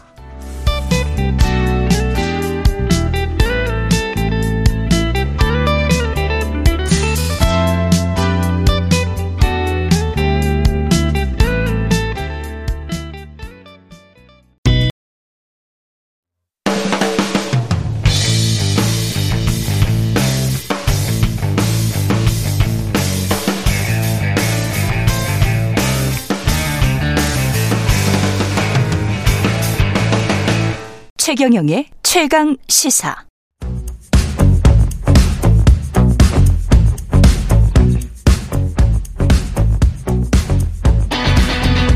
심리로 들여다보는 세상 이야기. 뉴스는 십니다. 네, 정치, 경제, 사회 등 우리 사회의 다양한 이슈를 심리학적 관점에서 풀어보는 시간입니다. 최경령의 최강 시사 뉴스는 십니다. 아주대학교 심리학과 김경일 교수 나와 계십니다. 안녕하십니까? 안녕하세요. 예. 이번 주 일요일이 크리스마스, 내일이 크리스마스 이브입니다. 진짜 연말이네요. 어, 네. 어, 순간적으로 네. 그렇네. 네. 라는 생각이 들었네요. 이거 이런 걸 우리는 이제 안 세죠. 그러지 안, 안 세죠, 뭐. 예. 네, 네. 크리스마스 이브 며칠 전이다 이런 거 이제 안 하네요. 예. 아이고 좀 서글프다. 제일 중요한 거는 오늘이 금요일입니다. 그죠? 네, 네, 예, 네, 오늘 목요일 중요하죠. 아닙니다. 오늘 네. 금요일입니다. 토요일, 일요일 이틀 쉴 수가 있습니다. 예. 예, 크리스마스도 저는 중요하지가 않더라고요. 왜냐면은 일요일에 끼어가지고 이번에는 쉬지를 못하잖아. 그렇죠. 뭐 어쨌든 직장인이신데. 예. 네, 네, 네. 예. 그게 또 안 좋고 그래서 연말 분위기에 사람들 많이 만나는 거는 어떻습니까? 연말에 만날 수밖에 없는 거잖아요, 또. 뭐 오랜만에. 그리고 이제 약간의 이제 부채죠. 그러니까 만나지 않았던 것에 대한 부채 의식이니까 특히 그렇군요. 과거에는 연말에 몰아서 예. 네, 이제 만나는 경우가 많았고 음. 그러니까 이제 예전에 또 다른 동료 심리학자가 그러더라고요. 한 번에 한 번에 정리할 수 있는 기회다. 아, 송년회 같은 때. 네, 이때 가야. 예. 네. 그래서 저는 또 그런 얘기 많이 합니다. 음. 둘이 만나지 않고 열 명이서 만나면 어 그러니까 이렇게 단둘이 만나는 건한 그렇죠. 번만 해도 만남이지만 그렇죠. 열 명이서 열번 만나는 거, 그 회의 열번 하는 거랑 크게 안, 다, 안 다르다. 그렇지. 네, 옆자리에 안 있으면 별로 말 섞을 수가 그렇죠. 없지도 않아요. 그러니까 예. 뇌는 만났다라고 생각하지만 예. 실제로 감정, 음. 논리는 그렇지만 감정은 어 만난 건가? 그래서 우리 주위에 실제로 뭐 10명, 20명씩은 뭐 굉장히 1년에 뭐한 다섯 번, 열 번도 만나는데 둘이서는 한 번도 안 만나본 그런 관계 꽤 있어요. 그런 관계들도 꽤 있을 것 네, 같습니다. 네, 네. 예. 그래서 둘이서 만나면 어색하는. 그렇죠. 그래서 예. 친구 굉장히 가깝다고 보기 어려운 사람들인데 물론 그런 관계도 필요합니다만 예. 필요합니다만 우리가 기본적으로 너무 많은 사람들을 만나고 살아가는 거죠. 그렇게 하면 뇌가 좀 피곤해 합니까? 로빈 던바라고 하는 이제 진화, 인류 모든 예. 분야를 섭렵해서 연구하는 그 어, 연구자가 이런 얘기를 한 적이 있습니다. 150이라는 숫자로도 유명한데 예, 맞아요. 로빈 수라 그러잖아요. 예. 그러니까 인간이 Dunbar's number. 기본적으로 예. 그렇죠. 인간이 기본적으로 150명 이상의 지인을 관리할 수 있을까? 음. 근데 이제 그게 가장 밑으로 들어가 보면 인간이 150명이 넘는 사람이 사는 마을에 살아본 기간이 호모사피엔스의 30만 년 동안 얼마나 되겠냐는 겁니다. 그렇죠. 네네. 그렇죠. 네. 그러니까 이게 대도시라는 게 생긴 그렇죠. 게뭐 산업혁명 이후니까요. 네, 그러니까 예. 우리의 뇌가 음. 사실은 그, 그 산업혁명 이후의 뇌가 거기에 맞게 딱 그렇게 빠른 속도로 진화를 한 건 아니고요. 그렇지는 않겠죠. 네네. 예. 그래서 참 인간은 아이러니하고 뭐 딜레마에 빠져 있고 참 재밌는 표현들을 많이 쓰는데 음. 눈은 다른 동물들과 달리 흰 자위가 굉장히 많아서 거의 유일하게 예. 내가 어디 쳐다보는지를 이렇게 다 보여줄 수 있는 예. 사회성을 가지고 있지만 뇌는 여전히 어, 그렇게 사회생활을 하는데 아주 최적화된 뇌는 아니다. 아. 그러니까 가장 좋아하는 것도 사람이지만 가장 피곤한 것도 사람인 거죠. 도시 생활에 맞게 적응해서 진화를 한 사람들이 있고 못하고 있는 사람들이 있을 수 있겠네요. 그 렇죠. 예. 하지만 완벽히 정확하게 최적으로 진화, 진화된 사람은 아직 없다고 봐야 되고요. 아직 없다고 봐야 된다. 그러니까 우리 모두는 자기가 가지고 있는 사회적 자원을 음. 대부분이 아마 넘어서는 수준으로 소진하고 살아가는 게 아닐까 싶어요. 자기가 가진 사회적 자원이라는 거는 사람을 만나고 그럼요. 그거를 수용할 수 있는 그렇죠. 예, 심적으로. 최근에는 그래서 예. 내향적이다, 외향적이다 이렇게 이분법적으로 구분하는 게 아니라 예. 예를 들자면 용량이죠. 용량. 네, 그러니까 자동차의 그 어, 주유할 수 있는 그 연료를 주유할 수 있는 탱크의 용량처럼 음. 이 사람은 몇 리터짜리 사회적 용량을 가지고 있나. 음. 그래서 뭐 어떤 분은 20리터, 어떤 분은 40리터, 어떤 분은 60리터 그러네. 이렇게 돼 있을 텐데 그게 넘어서는 순간이 되면 누구나 피곤한 거죠. 그러면 자기의 사회적 역량이 이게 너무 과부하다. 뭐 사람마다 다 다를 테지만 그거를 좀 비워줘야 되겠다라고 하면 인간관계를 약간 좀 멀리하거나 정리를 해야 됩니까? 네, 그 전에 자기가 혼자 있는 시간이 좀 필요하고요. 그 전에 네네. 왜냐면 혼자 있는 사회적으로 소진돼. 있는 뇌가 회복돼야 되니까. 예. 그리고 불필요한데 사람을 만나면서 자기가 무언가 어, 인맥을 넓혀가고 있다라고 하는 음. 어, 그런 소위 말하는 약간은 기만 자기를 힘들게 자기 기만. 만드는 네, 자기 기만적인 만족감을로부터 벗어나야 되는데 예. 어, 우리가 기본적으로 최근에 이런 현상들이 좀 줄잖아요. 모임들이 좀 줄잖아요. 그렇죠. 사실은 이 현상은 코로나 이전 때부터도 강하게 가지고 있었던 욕구거든요. 음. 근데 이제 코로나 때문에 그런 얘기 많이 하죠. 아, 안 하던 회식 같은 거 안 해서 참 좋네. 좋다. 그렇죠? 아. 연말 모임 연말 모임도 좀 줄어들어서 좋네. 이게 보면 뭐냐면 내 뇌도 내 뇌도 피곤해하고 있다는 거죠. 그렇군요. 네, 네. 근데 이제 피치 못해서 어쩔 수 없이 뭐 사람들을 만나야 된다면 그러면 어떤 사람들로부터 자리가 좀 멀찍이 떨어져서 앉아야 됩니까? 아, 나한테 나한테 피곤한 사람. 예. 나한테 힘든 사람. 예. 사실 그것도 굉장히 중요합니다. 예. 어, 저 역시도 아, 유난히 저한테 힘들게 하고 그날 있었던 그 모임에서 저한테 즐거운 기억보다는 좀 불편한 기억 그렇죠. 그런 기억을 주로 남기는 사람들 옆에 굳이 제가 앉으면 안 되잖아요. 음. 아무 생각 없이. 예. 그런데 내가 잘 아는 사람 중에 그런 사람들이 있다면 모르겠지만 음. 어, 내가 오늘 많이 그러니까 뭐 오랜만에 만나서 그런 판단하기 좀 어려울 때라면 예. 일단은 자기 생각을 먼저 해보시는 게 중요하죠. 나는 어떤 사람인가 살짝이라도. 아. 네. 뭐, 어, 불교에서 수행하시는 분들은 그걸 뭐 수십 년씩 하시지만 나는 예. 어떤 사람인가.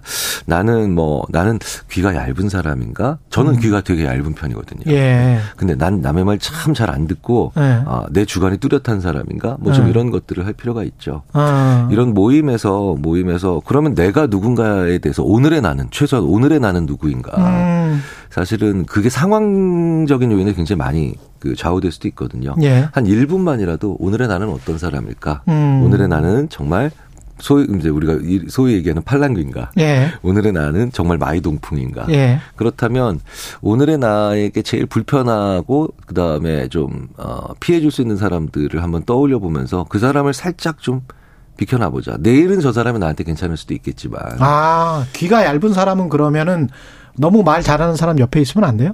어, 귀가 얇은 사람들이 요런 이런 연말 모임이나 이런 데서 예. 좀 강하게 자기 주관을 얘기하는 사람들을 만나게 되면 예. 그 사람의 말의 노예가 돼가지고요. 아. 그날 모임에 갔는데 딱 난 한 사람이랑만 얘기하고 오는 경우도 되게 많아요. 그렇구나. 네네. 재미 없을 수 있네요. 네 네. 예. 그러니까 나는 어 10명, 20명의 아주 지- 어, 즐거운 동창들을 만나러 갔는데 음. 가끔 가다 보면은 왜 그 그런 모임에서도 또 독재자들이 있거든요. 그렇죠. 네 네 네. 그래서 한두 명 딱 잡아놓고 계속 그 사람한테만 얘기하는 그런 우리 모임 있어요. 자체가 좌식 모임이어서 그런 것도 좀 있는 것 같습니다. 서양 사람들 그 파티나 뭐 이런 거 가보면 이렇게 계속 그 왔다 갔다 하잖아요. 스탠딩 파티가 많기 때문에 음, 그렇죠, 그렇죠. 아무래도 교류를 할 수밖에 없잖아요. 뭐 네, 이렇게 네. 이야기를 하다가 별로 마음에 안 들면 이제 다른 쪽으로 가가지고 다른 사람들이랑 이야기를 하고 그런데 우리는 어디 저 어디에 낑겨 앉으면 거기에서 못 빠져나오는 그런 자리도 있어요. 예. 그런 자리를 또 주- 그런 자리를 좋아하는 사람들도 있습니다. 그쵸. 마치 어 고등학교 때뭐 음. 그 학교 일진이 매 버스의 맨 뒤에 구석에 앉아가지고 그렇죠, 이러고 그렇죠. 있는 것처럼 그 전에 딱 앉혀 놓고 사람 붙잡아 놓고 두세 명 정도 예. 못 도망간 게 하고 얘기하는 사람들도 있는데 예. 참 그러고 보면은 인간의 가장 중요한 특징이 바로 개인차예요. 개인차. 아, 개인차. 참 많이 달라요. 예. 그 자기 의도를 좀 잘안 음, 음. 밝히는 사람들 있잖아요. 모임에서. 네네. 그러면서 이제 자기 말을 오- 오히려 안 하고 이렇게 약간 의무하게 관찰만 하거나 말이 나오기를 기다리는데 내 말이 혹시 저 친구한테 어떻게 쓰일지가 두렵다. 이런 유형은 어떻게 상대를 해야 되나요? 어, 속 얘기 잘 안 하는. 예, 속 얘기 네, 잘안 네, 하는. 네, 네. 예. 심지어는 어 가벼운 주제에 대해서도 속 얘기를 안 해서 음. 사실 근데 되게 힘들어요. 그런 사람들 네, 대하기가. 네, 네. 그러니까 그것 자체로 힘들어요. 그런 사람들이 대화- 되게 이제 국정원 출신들이나 검찰 출신들 그런 그런 사람들이 많거든. 예. 정보를 다뤘던 사람들. 어, 그럴 예. 수도 있겠네요. 예. 그, 아, 기자 출신이시니까 그런 분들을 많이 뵈서. 예, 예. 저는 이제 심리학자라서 다양하게 만나긴 하지만, 음. 뭐, 집중적으로 만나지는 않으니까. 예. 그런데 일단 기본적으로 내가, 내가 조금 오늘 회의도 많이 했다. 지난 일주일 동안 뭐, 비즈니스 미팅도 많았다. 음. 이렇게 되면 내가 사회적으로 소진된 상태에서, 어, 좀 에너지가 좀 적은 상태에서는 음. 그렇게 자기 속내를 참 잘, 그러니까 굉장히 잘 안 드러내는, 거의 안 드러내는 사람을 만나면요. 예. 어, 정말 힘들어요. 아. 힘들고 어, 서로가 서로의 대화가 굉장히 그 많이 어, 얽히고 설키면서 짜증스럽고 그렇죠. 예민해지기 좋거든요. 음. 그래서 내, 내 생각을 좀 자- 쉬운 부분들 어렵지 않은 데서는 좀 흔쾌히 얘기하시는 게 굉장히 중요하고요. 어. 더 중요한 건 내가 사회적으로 안 지쳐 있는 상태에서 이런 연말 모임 나가는 게 되게 중요해요. 그러네. 공원 앞에서 15분만이라도 음. 저희들이 이렇게 표현합니다. 멍 때리다가 들어가시라고. 아. 뇌를 식히고 들어가시라고. 예. 그러면 20년 지기의 친구의 농담이 거슬리지 않거든요. 엄청난 에너지가 소모되는 거네요. 사람 만나는 게. 그렇죠. 아무리 친한 사람도 사회적 노동하는 겁니다. 음. 네, 그러니까 또 다른 사회적 노동이니까. 게다가 오랜만에 만나면 네네, 그렇죠. 예. 네.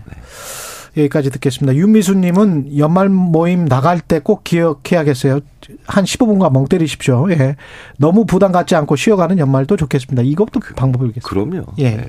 지금까지 아주대학교 심리학과 김경일 교수였습니다. 고맙습니다, 교수님. 감사합니다. 예.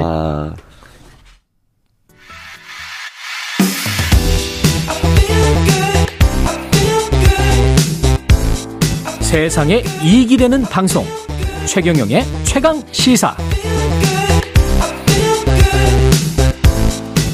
네, 유엔 회의를 비롯해서 다양한 국제 무대에서 북한 인권 문제에 대한 우리 정부의 입장을 알리고 계신 분입니다. 이신화 북한 인권 국제 협력 대사시고요. 고려대학교 정치 외교학과 교수시기도 합니다. 안녕하세요. 네, 안녕하세요. 예, 예. 대사님, 북한 인권 국제 협력 대사 이게 국민들이 좀 생소하신 국민들이 있을 것 같은데 이번 정부에 생긴 건 아니죠, 이게. 네, 아닙니다. 예. 언제 생겼나요? 어, 이게 그 북한 인권법에 의해서요. 예. 2016년에 이제 북한 인권법이 생겼는데 예. 그 그때 가장 북한 인권법의 핵심이 북한 인권 대사를 임명하고 그다음에 북한 인권 재단을 만들자는 거였거든요. 예. 네, 그때 이제 처음 생겨서 그 이정훈 지금 연세대 교수님이 음. 처- 처음 1년을 하셨고요. 예, 예. 그 다음에 이제 문재인 정권이 들어오면서 음. 어 5년은 공석으로 있었습니다. 아, 5년은 공석으로 있었군요. 네. 예, 5년은 공석으로 있다가 지금 이번 정부 들어오면서 윤석열 정부 때 지금 임명되신 거군요. 네, 그렇습니다. 예. 그 북한 인권 침해의 실태나 정도에 관해서는 우리가 어느 정도로 알고 있- 있습니까? 어, 북한 인권 침해 얘기를 하려면 일단 크게 북한 예. 인권 문제가 뭔지 간단하게 설명을 드려야 되는데 예. 북한 인권 문제는 이제 북한 내에 북한 주민의 인권이 있고요. 예. 그다음에 어, 해외의 탈북자 문제, 특히 중국에 주재하죠. 아. 그다음에 또 세 번째로는 우리 국군 포로나 전후 납북자 어, 억류자 문제가 있습니다. 음. 근데 지금 어 인권 침해 문제는 시간 관계상 북한 내 북한 주민 인권 얘기를 잠깐 드리면 예. 우리는 식량난이죠 먼저 신양남. 곡물이 예. 부족하고 이제 네 그래서 식량난이 90년 중반에 그 아주 대량 아사 정도는 아니라고 보지만 그 상당히 지금 부족하죠. 음. 그 특히 또 이 기상 여건이 장, 올해는 악화가 됐기 때문에 아마 내년에는 또 굉장히 더 심각할 거다라는 얘기를 많이들 하고 있습니다. 그리고 장마당이 뭐 재개되고 외부 지원이 조금 있었다라는 얘기들이 있지만 이제 그것도 이제 많이 부족한 것 같고요. 특히 그 주민 대다수가 식량 확보가 어렵다는 그 문제를 좀 말씀을 드려야 될 것 같습니다. 특히 그 코로나 상황 때 방역을 구실로 봉쇄하고 또 과잉 통제하고 예. 그런 문제가 그 식량난 못지않게 굉장히 좀 어렵다고 볼 수가 있겠습니다. 특히 그 어, Freedom House라는 그 미국. 예. 1년마다 네 미국에서 나오는 거기서 1년마다 나오는 보고서에 따르면 예. 그 여러 200개 국가 정도를 조사를 했는데요. 그 중에서 어 100점 만점에 예. 북한이 이제 3점을 받았죠. 3점. 굉장히 낮은 네, 네 낮은 점수를 받았는데요. 예. 그, 그 이유 중에 여러 가지가 있겠지만, 뭐, 네. 수용소 문제도 여전히 있고요, 정치범. 또 탄광에서 강제 노동하는 거. 그 다음에 자의적인, 이제, 사형이죠. 그런 음. 것도 그런 여러 가지 문제들이 이제 있습니다. 근데 상식적으로 생각을 해보면 네, 야, 뭐 이게 민주주의에 사는 그 시민들의 상식인지는 모르겠습니다만은 예. 네, 그 그렇게 사람들을 탄압하고 그렇게 가둬놓고 또는 뭐 고문하고 뭐 이렇게 하면 네. 뭔가 뭐 봉기가 일어난다거나 네, 뭐, 뭐, 뭘 이렇게 체제를 전복한다거나 예? 네, 뭐 이런 아니면은 뭔가 이거 민주적으로 이 조선 이- 민주주의 인민공화국 아니에요 이름 아- 안에 민주주의가 있잖아요 네. 뭐가 있어야 되는데 뭐가 있습니까 내부에 내부에 혹시 그럴 요소가 없는 겁니까 전혀 뭐 다 세뇌가 돼 있다 뭐 이런 겁니까 어떻게 어떻게 보세요 북한에도 뭐 인민이 평등해야 된다 뭐 이런 법이 있겠 있죠. 예. 근데 어 그리고 인권을 존중하는 거 뭐 기본권 보장하는 게 그 있답니다. 예 근데 그 그리고 또 유엔에 뭐 자유권, 사회권이나 아동 권리, 여성, 장애 이런 여섯 개 국제 인권 조약에도 지금 비준은 해놓은 상태거든요. 예. 근데 그걸 보면 성과 도출을 용이한 부분들, 그 다음에 국제사회의 면피용이나 압박을 차단하려는 아. 용어로 선택 선별적 가입을 이제 하고 있죠. 예. 근데 말씀하신 것처럼 그 조선민주주의 인민공화국인데 예. 일단 그게 북한 체제랑 국제인권협약 내 인권 개념이 잘 맞아 떨어지지 않는 것 같습니다. 그냥 개인 인권을 보장되지 않은 상태고 누구도 북한 체제를 비판할 수 없고 음. 또 어렸을 때부터 그렇게 또 세뇌가 되어 있고요. 예. 그 인권 침해를 감시할 중립적이거나 독립적인 기구도 없고 그 최고 지도자를 비판하는 건 상상할 수도 없는 일이죠. 예. 그리고 국제사회에 이렇게 가입이 되어 있으면 이런 여러 가지 비준한 서류를 제출을 해야 되는데요. 예. 그 데이터를 신뢰할 수가 없고요. 음. 또 무엇보다 좀 심각한 게 지금 들으셨겠지만 20년 초에 그 코로나를 상태로 국경을 봉쇄를 했고 예. 국제기구나 외국 대사관이 지금 철수해서 대북 지원이 굉장히 급강하고 있고 어. 또 다섯 개 감시 초소가 있었는데 3년 전까지만 해도 예. 그 두만강변에요. 예. 지금 3년 만에 169개가 추가가 됐거든요. 다섯 그러니까 개에서 이제는 169개로 네, 그 어. 이게 두만강변에 한 50m래나 그렇답니다. 그만큼 그래서 탈북자가 많다는 이야기네. 탈북을 못하게 하려는 거나 그렇죠. 통제겠죠. 그래서 그렇죠. 그것뿐만 네. 아니고 비공식 밀무역도 또 힘들어지니까 아. 생필품이 의약품 같은 게 많이 부족하겠죠. 네. 근데 그 네. 저 북한이 이제 독재 국가라는 거는 우리 국민들이 다 알고 있고 네. 그 독재 국가에서 김정은 위원장이 이렇게 다 지배를 하고 있는데 네. 우리가 북한 인권을 함양시키기 위해서 이 밖에서 일종의 이제 섬 같은 곳이잖아요. 거기는 인- 네. 인권의 섬 같은 곳인데 어, 네. 무엇을 어떻게 할 수 있나요?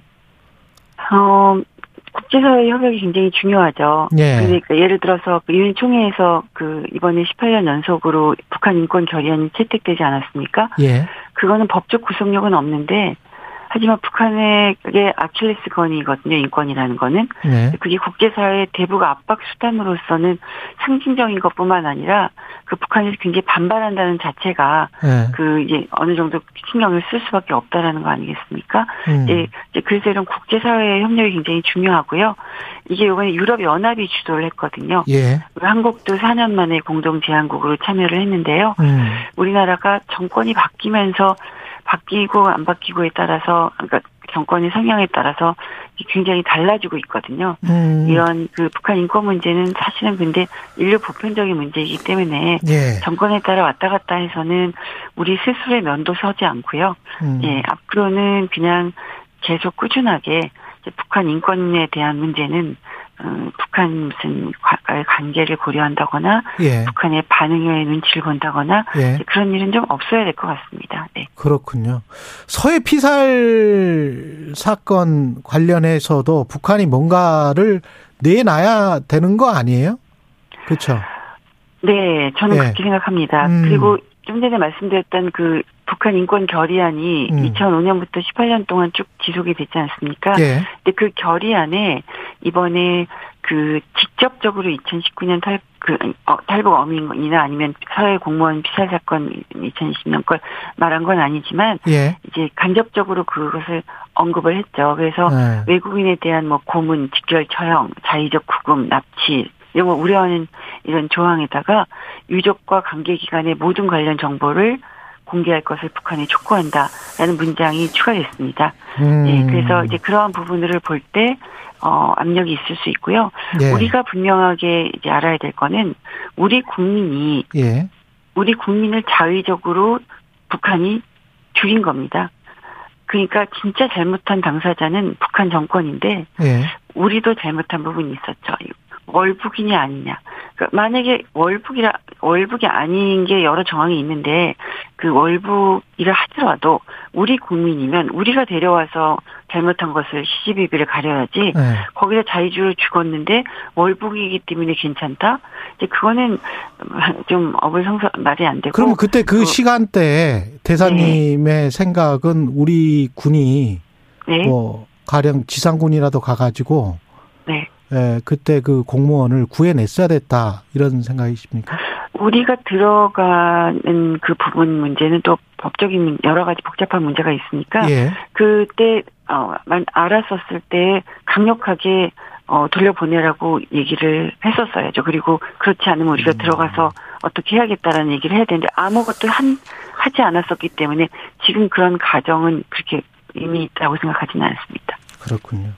네. 그 쭉 이야기를 듣다 보니까 그런 생각도 듭니다. 왜냐하면 미국이 네. 쿠마랑 쿠바랑 국교 정상을 할 때에도 네, 네, 어 쿠바의 인권 문제가 굉장히 그 문제가 됐었거든요. 네, 네, 근데 오바마 대통령은 국교 정상화를 추진을 했고 국교 정상을 해버렸어요. 2010년대 중반으로 제가 기억하는데 아시겠지만 네, 그때 쿠바의 고립을 목표로 한 정책을 미국이 추진했지만 쿠바 정부의 자국민을 억압하는 명분을 주는 것 외에는 효과를 거두지 못했다. 그래서 이제 쿠바와 국교 정상화를 해서 애들을 달려보 그 쿠바 정부를 좀 달래보겠다 뭐 이런 취지였던 걸로 제가 기억을 하는데 네. 이게 지금 주로 인권 대사가 하는 역할이 압박입니까 아니면은 북한을 잘 달래서 그렇게 인권 탄압을 하지 못하도록 하는 어떤 다른 어 전술 전략 어떤 정책 뭐 이런 것들도 있습니까? 어, 간단히 말씀드리면 제가 이거 인- 인권 대사는 반민 반관이기 때문에요. 예. 저한 제가 인- 북한 인권 국- 국제 협력 대사입니다. 예. 그러니까 북한 인권 국제 협력 대사가 무엇을 해야 된다라는 구체적인 지침이 나타나 있는 건 아닙니다. 그렇군요. 하지만 예. 어 저는 어, 임명되기 전부터 그 책임 규명 아, 지금 압박이라고 아까- 말씀하셨지만 예. accountability라고 부르는 그 책임 규명 예. 그리고 건설적 관여가 저는 중요하다고 생각을 하는데요. 우리 윤석열 정부나 그 통일부 얼마 전 발표에 나온 것처럼 그또그 담대한 구상 이런 부분에서 나오는 것처럼 음. 그 책임 규명이 저는 가장 우선 순위를 가져야 된다고는 어 생각하는지 하지만 예. 또 이런 인도적 지원과 같은 이런 그 북한과의 어떤 건설적인 관여라고 할까요? 이제 그런 부분은 굉장히 중요하다고 생각합니다.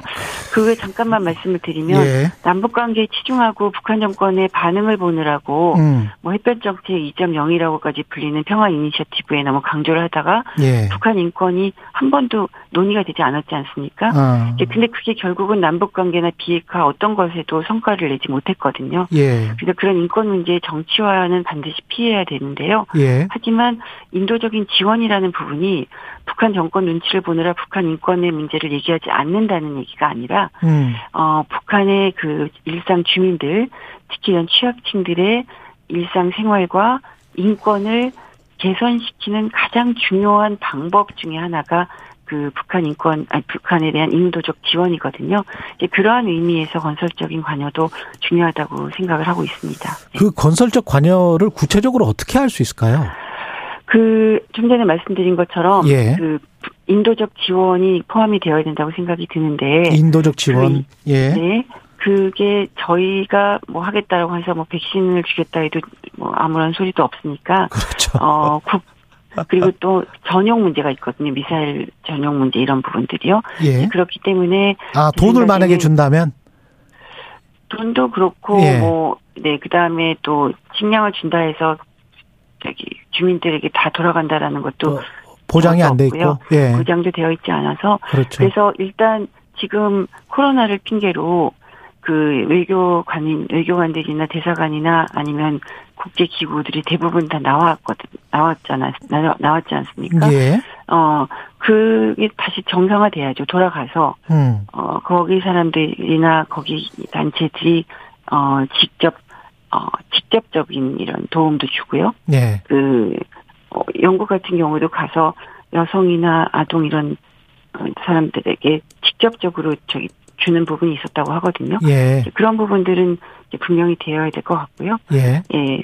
그 다음에 또, 어, 압박의 문제만이 아니라, 네. 북핵, 문, 북핵 문제나 아니면 군사적인 문제랑 음. 인권 문제를 따로 볼 일이 아니라 음. 같이 풀어야 된다는 같이 풀어야 그런 된다. 부분들에 대해서 국제사회가 끊임없이 제기를 해야 될 것 같습니다.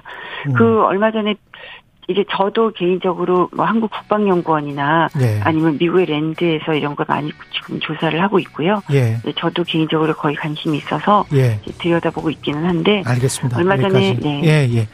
대사님, 이 시간, 국제관이나, 시간이, 네. 예, 다 돼서 죄송합니다. 예, 이신화 북한 인권 국제협력 대사였습니다. 고맙습니다. 네.